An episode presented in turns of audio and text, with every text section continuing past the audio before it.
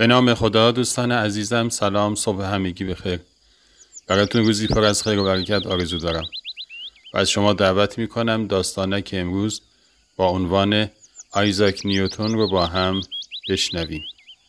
این داستان رو دوست خوبمون آقا احسان عزیز روایت کردن.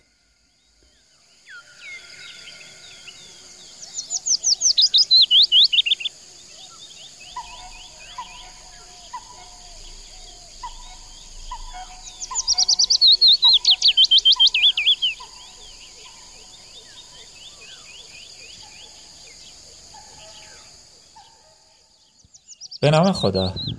اون تو نیمه شب سال نوی 1642 به دنیا اومد.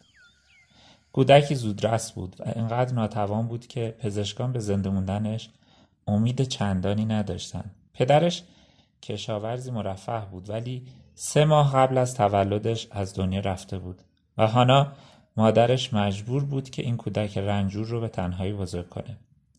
خانه مادریش بزرگ و راحت بود. اونها فقیر نبودن اما بزرگ کردن آیزاک که کودکی رنجور بود برای مادری تنها آسان نبود. آیزاک جوان تو سال 1661 تو سن 18 سالگی وارد دانشگاه کمبریج شد. اما مادرش نمی‌تونست مخارج دانشگاه رو بپردازه. به همین خاطر آیزاک به گروه سابسایزرها پیوست. سابسایزرها دانشجویانی بودند که به جای پرداخت شهریه اتاقها رو نظافت می‌کردن یا در سالن غذاخوری پیش خدمت می‌شدن. نیوتون نخستین مدرک دانشگاهیش رو در سال 1665 دریافت کرد. اما وقتی می‌خواست به دوره کارشناسی ارشد وارد بشه دانشگاه کمبریج بر اثر همهگیری تا اون در لندن بسته شد و نیوتون به روستاش برگشت.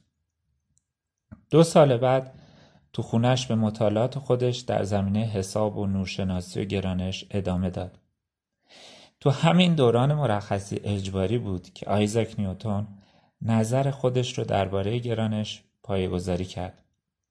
بر اساس داستانی مشهور روزی نیوتون زیر یک درخت سیب نشسته بود که ناگاه سیبی به زمین میفته و او به یکی بودن نیروی گرانش در زمین و آسمان پی می‌بره. البته این داستان در واقع اقراق شده خاطره که نیوتون نقل کرده بوده. بعدها خود نیوتون اقرار می‌کنه که داستان افتادن سیب ساختگی بوده و کشف جاذبه به تحقیقات پیشینش برمیگرده و او این داستان رو برای جلب توجه مردم ساخته بوده. خب دوستان همیشه همراه امیدوارم از شنیدن داستانه که امروز لذت برده باشید. تا روزی دیگر و قصه اینو همه شما را به خداوند بزرگ می سپارم. خدا نگهدار